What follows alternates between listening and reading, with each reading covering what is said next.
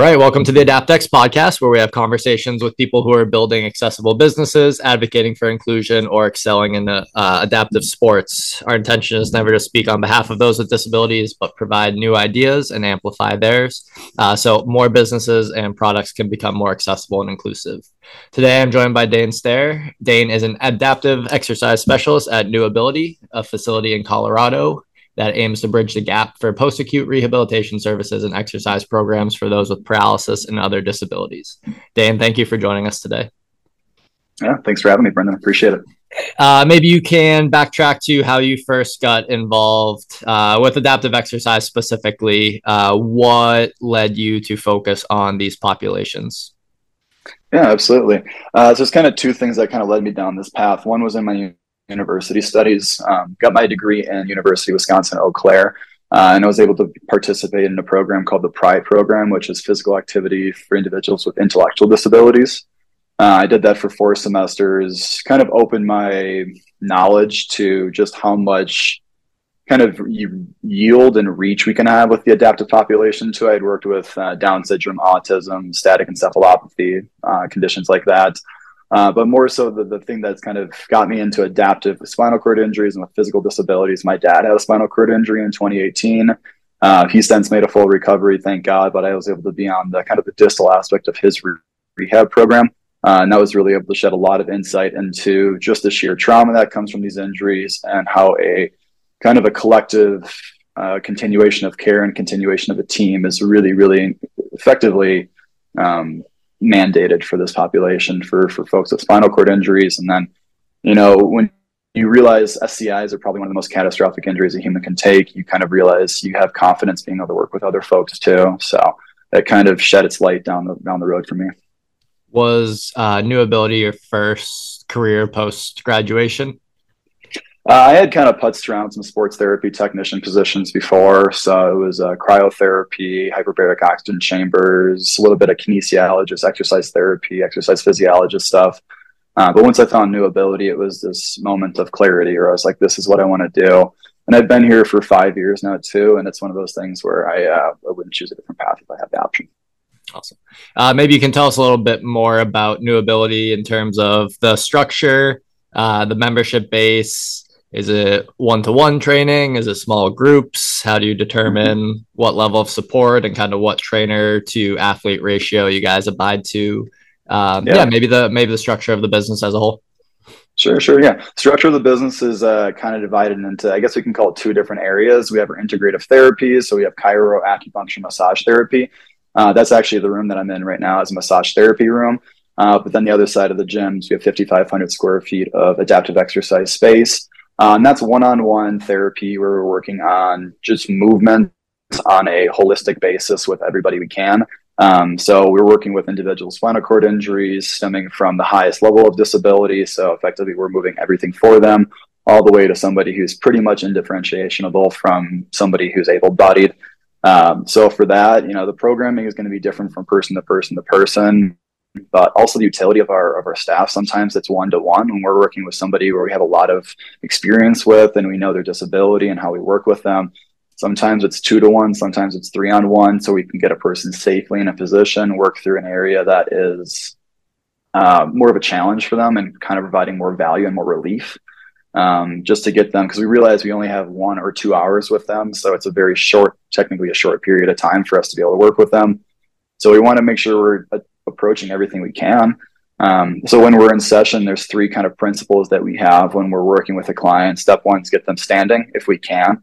Some of the issues that we can kind of have with that are bone mineral density. Um, you know, sometimes there's bone formation that can kind of block that. But the big one is cardiovascular too. So cardiovascular health, somebody gets lightheaded, their heart can't take that. It's very difficult. So that's one of the things that we try to hit is get a person in a standing position getting their hands over their head to get their scapulas moving is a huge aspect for us too. Just how much restriction we have for clients to get hands overhead and then to be able to get their scapulas moving in the right kind of directions, I guess, too.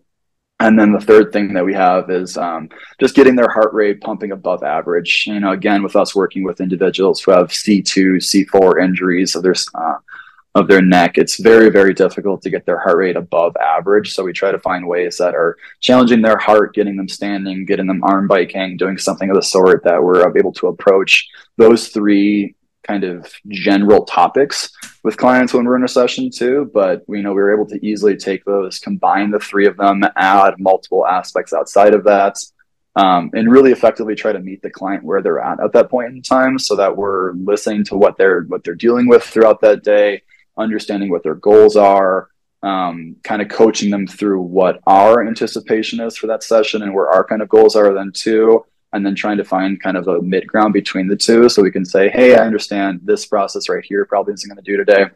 You wanted to shoot for this.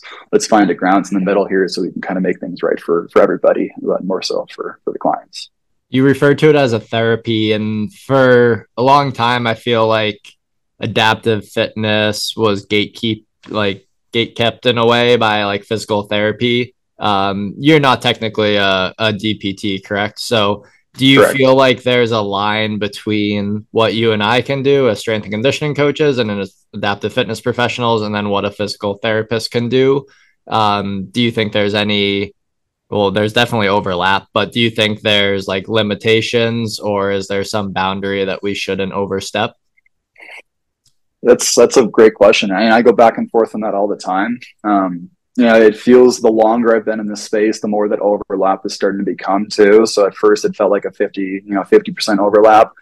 Now, since I've been here for five years, it seems a lot more like an eighty percent overlap. Um, and you know, the things that I'm very conscious of now in my practice is, you know, medical devices, when I use them, how I use them, trying to get certain muscles to activate, trying to get the nervous system to reintegrate, neuromuscular reeducation those are things that I very much so understand are physical therapy aspects. And I attempt to do some of those too, because within my grounds is I have one hour to try to take care of as much as possible.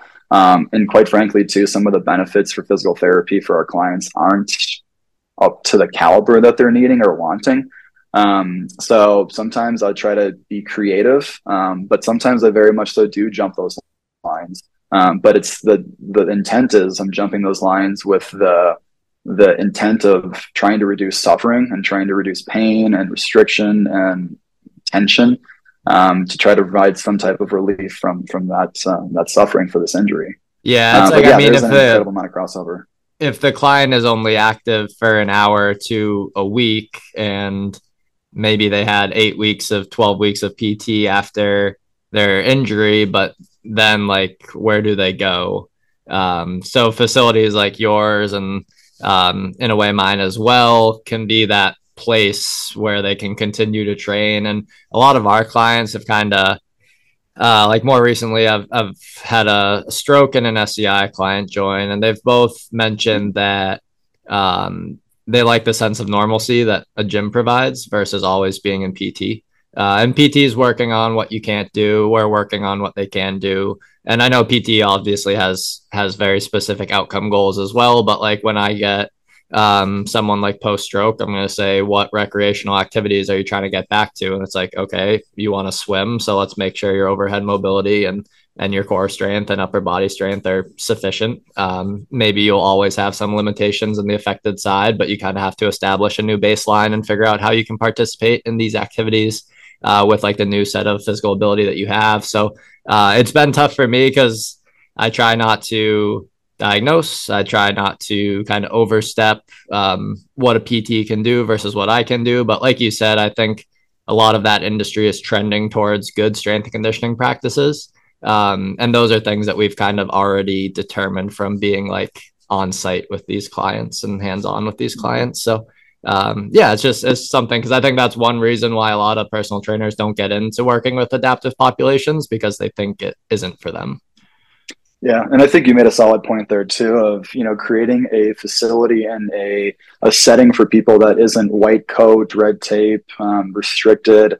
Um, you know, PT aspects, and I'm not trying to talk down on PT aspects too. They have a lot of utility, but trying to create that gym environment so people can tap back into their identity. Just like you had mentioned before, what kind of recreational activities do you do prior to your injury? And that's the same question we ask here. So we can say, all right, so I understand you're a hard worker, you're a person that likes to give to each other, you're somebody who has a strong family orientation. let's work on those things so that we can get you back, you know, caring for your people in your life, but also you can get back out and have a stroll, do wheelchair rugby, get into tennis, get into, you know, basketball, whatever it may be. So you have that community.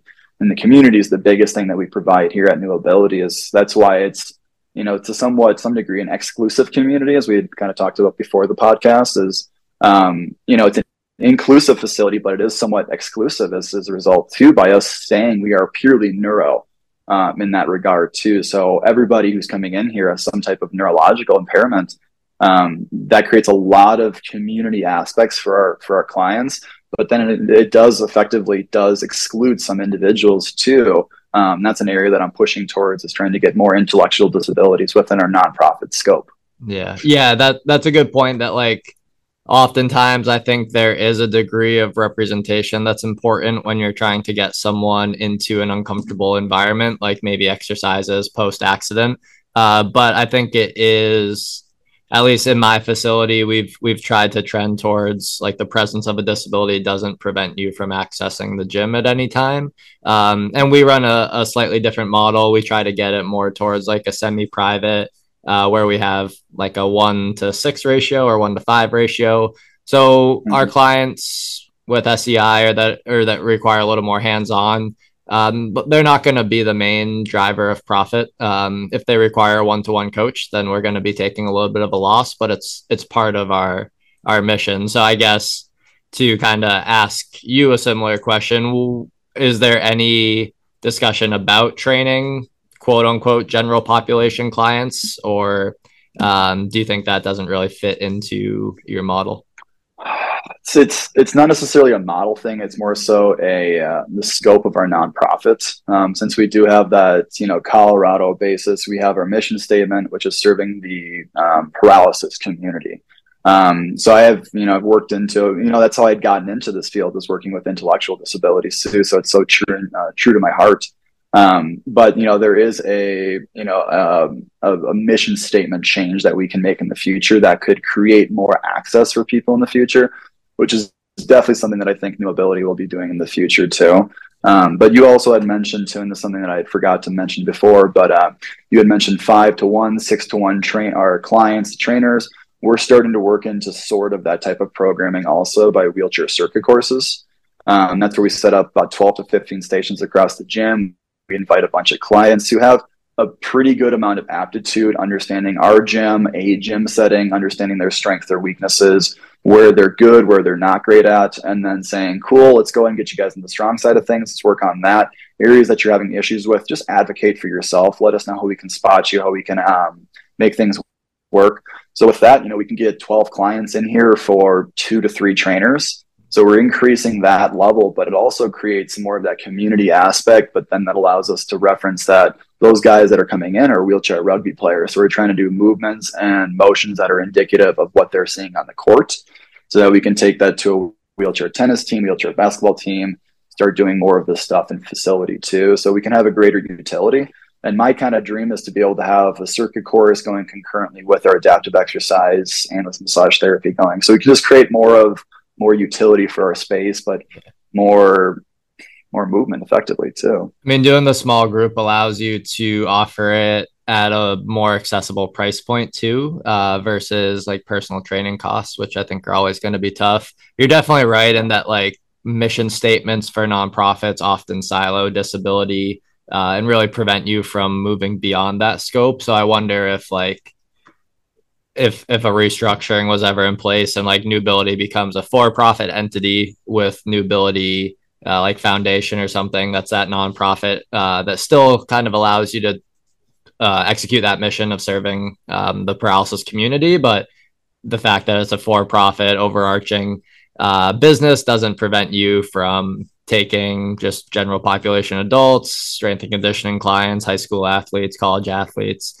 uh, and that's I mean that's our model. That doesn't mean it's the right model. Um, it just it allows you to get more clients in there, and I think sometimes having those clients allows us to offer some funding like assistance and financial assistance to clients that need it. Um, and that's not always our clients with disabilities, but um, there is some some statistics that show people with disabilities tend to be lower socioeconomic status, so maybe they need a little mm-hmm. more financial assistance. So it just allows absolutely. you to play with some different different options there. Yeah, absolutely. What type of equipment uh, is the facility outfitted with? Um, I think that might be another barrier for a lot of fitness professionals. They think that you mm-hmm. need mm-hmm. highly complex equipment. So, uh, how did you guys like outfit your facility? Yeah, so I would say probably 60% of it was outfitted um, prior to my time. NeuAbility's been around for 17 years. First 12 years were the spinal cord injury recovery project. Last five years were renewability. Majority of the equipment's been donation basis over the years too. We've been able to get a few grants to be able to get some of our equipment set up for us now too. But we basically have the gym divided into kind of two different aspects. One's you know personal training, adaptive exercise, and one's uh, open gym. So clients come in, work out for themselves by themselves. Um, the stuff that is uh, adaptive and one-on-one personal training, we're looking at you know a Smith machine with we have six different carabiner attachment points too, so we can weight a person down, we can get them hands on bar, we can do push-ups, we can do pulls, we can get them forward leaning, work on extension patterns. Um, we have a hammer strength push and pull machine too, which allows us to again get a person in a standing position, allow them to work on pushing motions, rotation motions. Um, all the uh, personal training equipment allows us to get a person in that standing position, work on gait training, work on overall general movement. Uh, we also do have a Freemotion too, which basically is it's a pretty standard piece of gym equipment. You see them all across the board, but they have the overhanging arms where we can basically work on using resistance as assistance for some of our clients and being able to mitigate how much gravity is on top of them with an incomplete injury, or being able to use some type of of uh, you know support structure to be able to give them a postural support while we're able to work on some type of overhead pushing or pulling motion. Um, outside of that we have our adaptive or i guess more of our open gym equipment. Um, and with that that's stuff that's been here for the years too unfortunately. So that's something i'm actually looking at um, switching out in the future. But we have one machine that has a lat pull down a chest supported row a preacher's curl a chest press uh, and then a pec deck then too um, outside of that, we have five different arm bikes. We have a ski erg with an adaptive base, Johnny Krankcycle. We have two NuSteps that have um, leg supports, arm supports, every type of kind of adaptive that we uh, kind of adaptivity that we can think of within that. Um, kind of the big thing that I always like to point out though too is we recently purchased about a year ago we purchased uh, a product called the Rise and Walk. Um, so that's we partnered with a company called uh, Healing Innovations, and that's now another service that we offer, uh, which is working in gait training. Um, so that product in particular, that is run by Tyler, who's our kind of rise and walk specialist right now. Um, reason we purchased that key piece of equipment over other pieces of equipment on the market is that gives us 10 different levels of body weight assistance. So it can really give the simulation of feeling like you're on the moon with one six gravity um, and kind of can accommodate for somebody who can weight bear as much as possible and somebody who can't weight bear at all in addition to having 10 different levels of gait assistance too there's a certain point in the machine where you can basically get down to a level where machine's not going to do anything unless you're initiating the motion. So cool thing about that product is it's a good workout for me, it'd be a good workout for you. It's a good workout for all of our clients as well. Um, so it allows us to open that door of really spanning the gamut for injuries, being able to get people back up independently moving again too. Um, quite frankly, though, Brendan, a lot of our equipment has just been thrown together, put into places, and we try to find efficiencies. So right now I'm trying to find what are we using, how are we using it, what frequency are we using it at. Um, is anybody going to be upset if we get rid of it, if we transition for these other pieces of equipment? There's products in the market that have removable chairs that can just swivel off to the side, which for our clients was absolutely everything we could want. Mm-hmm. Um, so those are things that we're looking into right now. And my dream is to be able to have more of that open gym aspect in addition to personal training. So folks with any type of disability, honestly, can come in and get a workout for themselves by themselves um, and kind of use that as a therapy for themselves, as exercise as a therapy for me. Yeah, absolutely. Is there any like maybe two or three more if if you need two pieces of equipment that you think uh, regular traditional gyms could have uh, that would like kind of instantly make them more accessible for uh, wheelchair users or individuals with um, SCIs? Yeah, I mean, so just pieces of equipment in general. We're looking at so a pair of active hands. Um, so active hands basically will uh, kind of grip onto the wrist to provide wrist support, and then act as a way for clients to grip onto pieces of equipment. Um, that is probably single-handedly the biggest thing that we could do for for facilities. They are expensive. Granted, everything in disability space is expensive, but being able to have that as a rented piece of equipment for clients would be huge. Um, outside of that, um, the other thing would be a NuStep. I think a NuStep would be wonderful to have. Just a great cardiovascular piece of equipment.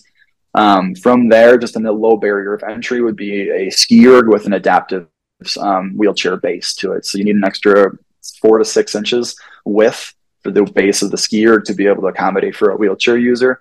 Just two low hanging fruits, or I guess three low hanging fruits for facilities. Um, but outside of that too is being able to teach the staff there you know simple accommodations for being able to create weight that's too high how do we bring that down to a level that's accommodated for somebody with a with a, a spinal cord injury paraplegic quadriplegic? And what are the things that we should be looking out for safety condition wise to make sure that they're safe in our facility? Yeah. How did you guys come up with uh, like the training strategies that you use? Um, were there specific educational resources or was it a lot of trial and error yeah, trial and error would probably be the best one. I mean, there is the you know the 12 years before my time of trainers trying things, seeing what works, seeing what doesn't work, um, seeing what feedback client has. Um, you know, and that's the same thing that you know myself my counterpart. I kind of describe him as his, his name's Daniel. We've been here together five years together too. We kind of call it the school of hard knocks, where we're trying things, getting feedback from the clients, seeing what does work, seeing what doesn't work, seeing what adds value, and just trying to get creative because the thing with adaptives, you can do it at nauseum, the same thing too. So we want to try to create some type of creativity, some type of innovation in the space too. Sometimes it does work, sometimes it doesn't work. Um, but you know, the training programs that we have, you know, again, standing, hands overhead, get the heart pumping above average. So working on sit to stands, working on total gym pushes with the lower body, um, anything overheads, shoulder presses, um, sit ups, things of the sort like that are absolutely huge for us to do. Um, but there really isn't necessarily a full training plan for us, which is an unfortunate reality because we have such a wide span of individuals. Um, again, we know the generals, but it's um, it can get really get more nuanced once we start talking to the person, seeing how their day is going, seeing how they slept, seeing what their body is doing, and how can we put together a plan that's going to kind of meet them in the middle. How much does their exact diagnosis drive the training versus kind of when they come to you and you just playing around and figuring out what they can and can't do. Maybe like, can you walk me through like that initial session? Maybe if if I'm an SCI and I come to you, kind of what would I expect to uh, to go through for that first hour? Yeah, so that's a great question. Yeah, so the uh, kind of the initial evaluation that we're doing is pretty straightforward. You know, the first thing we're doing is a tour of the gym, showing you what we have, showing the entire space, introducing you to the other uh, clients, trainers, community members, things of the sort like that just kind of getting any type of apprehension taken care of. Are you nervous right now? What's going on? Do you feel excited? Awesome. Cool. Talk to me about it. Um, from there, you know, we go over our demographics, we go over into the injuries. A lot, I've done enough evaluations over my years to understand that, you know, the injury is a small component part of what's going on. I need to address what there's going on at, at home. I need to address what's going on um, you know, in their family life, um, but more so like how are they? How are you doing right now? Like how are things going emotionally? How are things going physically speaking for you? Uh, the repression and suicidal ideations are so huge. So just trying to be a person who's here to listen is the biggest thing that I can do within that first session. Um, but you had mentioned, you know, the injury level and the, the, the, the severity of the injury. I listen to that stuff absolutely as everybody should. Uh, but once they start moving with the person, once they start talking with that person, that kind of quickly starts to just slide off to the side, and I'm able to see how their body's moving through space, how I can kind of meet them where they're at at that point in time, how I can kind of create something that is um, engaging them on the strong sides, accommodating for the weak sides, working into that, and then talking to them the entire time. But hey, how are things going? How is this feeling? How is this moving? But the injury level, the injury mechanism, the injury um, severity are all important things, but you know it's important when it comes into you know why did you get discharged so early from the hospital? Why was uh, you know why did you feel like you got this type of treatment over this type of treatment? And then uh, it just allows me to use that as a basis and say, cool, let's you know let's control we control attitude and effort and let's let's get the heck after it right now and you know use exercise as a, as a grounds for rehab, which effectively that's what research is showing it is too. And those are the two things that we can control our attitude and effort and let's just just move. Yeah, we we tend to look at like trying to make I guess you could call it a trainable menu, basically looking at what active range they have at each joint. Like, can you flex your elbow? Can you extend your elbow? If you can, okay, you can do bicep curls can you lift your arms up to uh, same shoulder height? Can you push them forward? If if so, like okay, you can do some horizontal pressing. Um, if they have to stay by your side, then maybe we decline your bench and do some assisted pressing. Uh, decline your chair and do some assisted pressing. So it's just kind of figuring out for me, and I don't know if it's I'm I kind of go back and forth because it's not really grounded in anything that like I was taught. It's just things. Mm-hmm. So sometimes that's hard for me. I'm like, there's no pre established standard for me to follow here. I think what I'm doing is best for the client, but I care so much about them. I like really want to make sure it is what's best for the client. Like, how do I mm-hmm. know? Um, so that that sometimes is tough for me. Like, am I doing them a disservice by not going out and researching their injury to the T? Like, uh, that's just one of the like things that I that I sometimes think about.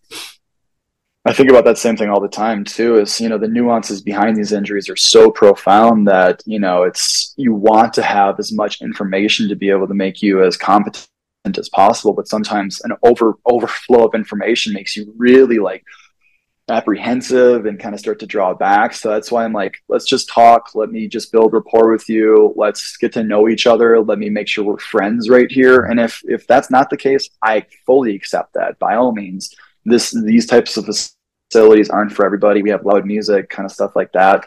Um, but I want to try to make it right for that person too, however I can. I'll, I'll switch my personality to make it right. Um, but yeah, it's, uh, it's a challenge though. Absolutely. I think it's um it just that maybe is one of the reasons why a lot of people are hesitant to work with these populations outside of the rehabilitation settings because they they worry that they're gonna do more damage than good. Um, but for me, I I feel like giving them uh, an outlet to exercise, addressing, like you said, the cardiovascular issues that might be creating secondary health outcomes beyond their SCI, Mm-hmm cardiovascular disease, et cetera, trying to address as many of those as we can. Um, the yeah. walking is another thing that I think about a lot. Like um, we get Ken up and walking at the end of every session. Um, and I know some people post SCI are like fixated on trying to independently walk again. Some are content mm-hmm. using their wheelchair and they're like, this wheelchair makes my life so much easier. Why am I going to spend all of my time and energy trying to independently walk again? Um, so I think that's like, do you see clients? Do you do you talk about that outcome? Like, do you mm-hmm. want independently walk? Are you comfortable with a manual wheelchair, an electric wheelchair? Uh, is mm-hmm. that a conversation that you guys often have? Yeah, all the time. Absolutely. Yeah, we have plenty of people who have intent and drive to walk again too. The practicality behind it just unfortunately is not there. And that's why we say, you know, understand like exercise is a gift. Exercise is a celebration of what you can do. It's not a you know a, a, talk down on what you can't do. So let's go out there and exercise. Let's have our fun. And if we go through a session where we're like, hey, walking today is not right for me, let's move on to something different. Let's go ahead and keep you moving. Let's keep the endorphin flow going. Let's keep the energy up. Let me keep giving you what I can. So instead of just like beating a dead horse and just working on something at nauseum, let's let's find something different. Walking is fantastic. Don't get me wrong; it's absolutely huge but exercise is unbelievably uh, uh, essential too. And you had mentioned something before too that I wanted to kind of bring up again is some of the trainers in this space or some trainers that potentially want to get in this space that have apprehension, you know, think to themselves, this, it's so much for me to work into. I don't know what I don't know right now. Quite frankly, and, and then the risk of potentially hurting somebody can come up. The risk of physical deconditioning for this population far outweighs the risk for hurting them, quite frankly, though. And that's something that is arguably one of the biggest things why we say let's let's just consistently move. Let's just get in there and exercise as much as we can. If you're working on walking and walking isn't working today let's find something else that's going to get you going. Find some way to get you moving because the risk of physical deconditioning on your liver kidneys heart is so profound that we need to try to do anything we can within this hour right now to keep your body moving so that your mind stays up so we can kind of build this 1% trajectory of improvement mentally and physically and emotionally on a regular basis rather than having that the opposite direction going down and kind of a heart spiral. I mean it's such a rewarding outcome and i don't say it to be like um like oh look at what we're doing but like the opportunity to help someone with such an emotionally and physically taxing like portion of their life is it's like such a reward. And i feel like incredibly honored every time i get the chance to like train these individuals. And it like it's kind of emotionally taxing. At least i don't know if you feel the same way to like me to sometimes have these conversations with them. And i don't know if i'm putting myself in their shoes or i'm thinking of my family as it relates to them. Um, it's it's tough but it's it's so rewarding. And i wish more people had the opportunity to do it. So that's why I'm like so adamant on trying to encourage more fitness professionals to get involved. And like you said, you don't have yeah. to have the answers. None of us particularly do. We just have a desire uh, to support these populations. But you can keep training middle aged general pop clients. Or mm-hmm. you can like kind of completely change someone's life um, working with some of these populations. At least I hope we change their life in a positive way. So yeah, fingers crossed. And yeah, that emotional labor you're talking about is very much the thing, though. But you know, uh, I thank, I actively thank the clients for trusting me uh, in this process, and that for me is, you know, it's given my life a purpose. It's given my career trajectory too. Um, and it's something that's you know that's community and that family type mentality really starts to blossom when people are like i just kind of wholeheartedly trust you yeah. um, that's something that's beautiful it's something that my life is more enriched as a result now what are the barriers that uh, some of your clients face uh, post accident in terms of like insurance and getting their rehabilitation services? And do those run out after a specific timeline? Like kind of when at what point in the recovery process do they end up with you? Yeah good question. Um, so it's it's effectively from discharge from hospital thereon um, you know we want to be that one-stop shop for folks that they can come in take care of everything they need to take care of. And we have a pretty slick system too where you can you know pay for one hour adaptive exercise do the FES bike do open gym and do your hour of exercise and maybe do integrative therapies all for just paying for one hour. So you can be here for four hours by being really efficient too. Um, but yeah you know obviously insurance capital capital fundraising and, and you know monetary support is obviously huge too um, I would say the biggest director or the biggest thing though for our clients is direction. Um, you know, after after post discharge, what do I do? Where do I go? How do I do these things? That's why, I mean, hospitals are unbelievable. Any facility like this that has disability engagement in it is unbelievable too, because the community that I referenced before is what helps these individuals who are recently discharged from the hospital get back into the community, get back out doing recreation, get back with their family, get back with their friends. It's the best ability for them to say, Hey, I'm sorry to bother you, but how did you do this? Talking to another person with a different disability too. It just breaks, uh, breaks those barriers down um, so that they have more of a direction moving forward and they can say, okay, yep, I have a better path right now of what I want to do and how I want to do it uh, instead of just feeling lost. Otherwise, they're just like, I don't know what to what to do. I don't know where to go. Um, and this it kind of helps give them some direction. But you know, and then there's people who are, you know, if you had people who are 40 years post injury, you know, 30 years or uh, 39 years post discharge, and they're like, yeah, I just wanted a good place to work out. And they're like, cool, you could do that too. And that's the best part about us is we're able to take people who are recently injured, just fresh out from discharge from the hospital, show them what their body's going through, bring their family together. We have a bunch of people working out right now in that aspect. And we have individuals who have been, you know, paralyzed for 20, 30 years.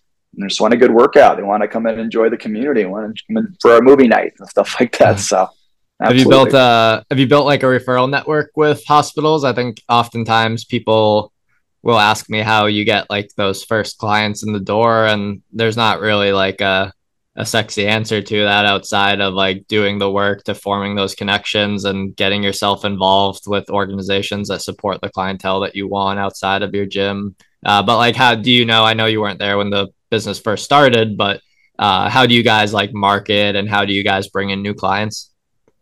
Biggest thing is word of mouth.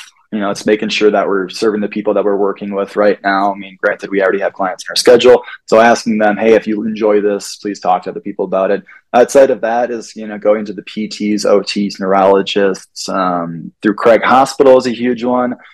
We're recently partnered with the Veterans Association too in Colorado here also. So we're getting referrals from them. Biggest thing though is clients referring other clients here. That is how we probably bring in, I would argue, half of our clients into the area now. Um, with that, you know, our clients have done that just for the good of their heart and wanting to help NeuAbility in our in our community. So we created an ambassador program recently, and that allows the clients that have been with us for we have a kind of criteria that we have, but it allows those clients to be incentivized to bring in, you know, other members, um, sponsorships, um, donations, things of the sort like that that can help build us up in the future. But so we can give back to them then too and say thank you. Like this this means the world to us. But yeah referrals in this small space are going to be the the best thing. But outside of that is talking to the pts ots neurologists anybody who's working front line with these clients or with these patients at that time to be able to say cool once discharge happens here's a few different options for you here so you can you actually have some trajectory some path right now moving forward.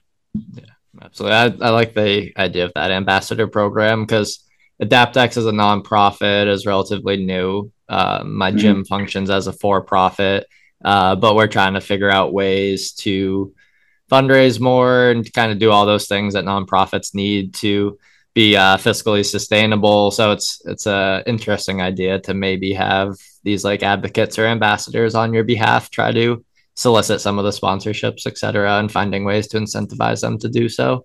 Um, mm-hmm. One thing I wonder about or focus on is how to monitor progress uh, with some of these populations. Um, are there specific metrics or assessment tools that you guys use um, to kind of keep track of specific KPIs or? Yeah, the biggest one that I can think of um, is a rise and walk. Um, so, a six minute walk test is what Tyler will have our clients do as a pre and post test. Um, that gives us the most, you know, objective data to be able to say we've made a 27% improvement in gait, um, you know, those those type of things. Since we are um, outside of the uh, rise and walk, since we are adapting and kind of creating innovation you know certain areas, it's difficult for us to say, "Hey, you made progress on this on this thing right here," when it's almost completely outside of that aspect too, or kind of combining things together. We have one client in particular right now that's like, hey, I just want to do the same thing every time I'm in here. I want to get stronger. I want to lose weight. And we're kind of using that right now as a proxy to say, cool, let's see if we can gain a lot of strength, lose a lot of weight, use this, cut all variables out right now, because unfortunately, it's something that we've really struggled to see is, you know, trackable progress. Um, you know, how do we measure, uh, you know, Uh, strength output when the difference between a bicep curl is you know four pounds versus three pounds or three pounds versus four pounds.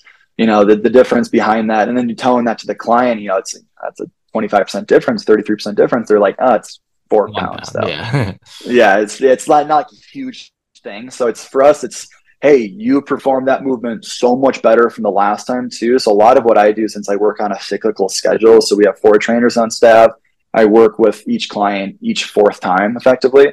I kind of will say, let's start with stuff that we've worked on before, see if we can make strength progress based off the notes that I've taken from that last session. And then let's add a little thing at the top here, kind of cherry on top. That's going to be something new, or something creative, something different. Usually shoot for about three quarters of the session to be stuff that I know is going to be effective and going to kind of work and something that I can like effectively try and track and try to put some numbers to and quantify. Uh, and then the other, you know, 25% or so, I'm just like, let's just try something new. Let's just try to push down some barriers, be a little bit, uh, a little more, you know, innovative, um, get some crea- creativity. Yeah, that is one thing. Cause like even this morning I was working with, uh, one of our clients, uh, who's a stroke and, um, he was like, do you think I'm improving? I was like, yeah, like this exercise has gone up in weight. This exercise has gone up in weight. But then he sees that he still struggles with some aspects of gait and I think that frustrates him. So I'm like, okay, I'm improving his seated cable row by 200%. but if that doesn't really matter to him, then it's me just projecting my goals onto him. Yeah. So um, it's like making sure you're astutely in tune with what the client wants. Like you mentioned earlier, taking their expectations, your expectations, and and matching them.